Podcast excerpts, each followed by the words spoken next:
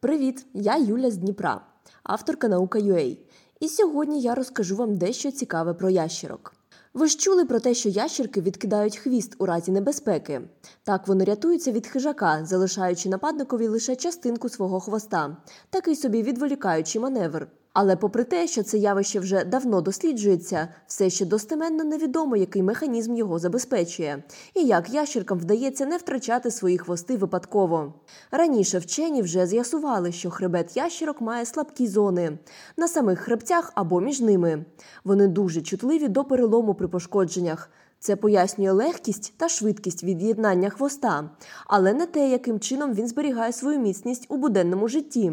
Якщо просто потягнути за хвіст, він не відпаде. На місці відриву у відкинутого хвоста стирчать вісім пучків м'язових волокон, розташованих по колу. Натомість на рані, що залишається на тілі тварини, наявні вісім відповідних отворів або кишень, із яких м'язові пучки вийшли при відриві хвостика. Це дещо схоже за принципом на вилку в розетці. У новій роботі дослідники з Арабських Еміратів та США з'ясували, яку роль відіграє така структура у відкиданні хвоста. Науковці проаналізували будову трьох видів плазунів, яким властива автотомія, тобто відкидання хвоста, і детально розглянули цей процес за допомогою комп'ютерної мікротомографії та сканувальної електронної мікроскопії, а також високошвидкісної зйомки. Мікрозображення вказали, що м'язові волокна вкриті крихітними грибоподібними структурами з нанорозмірними порами.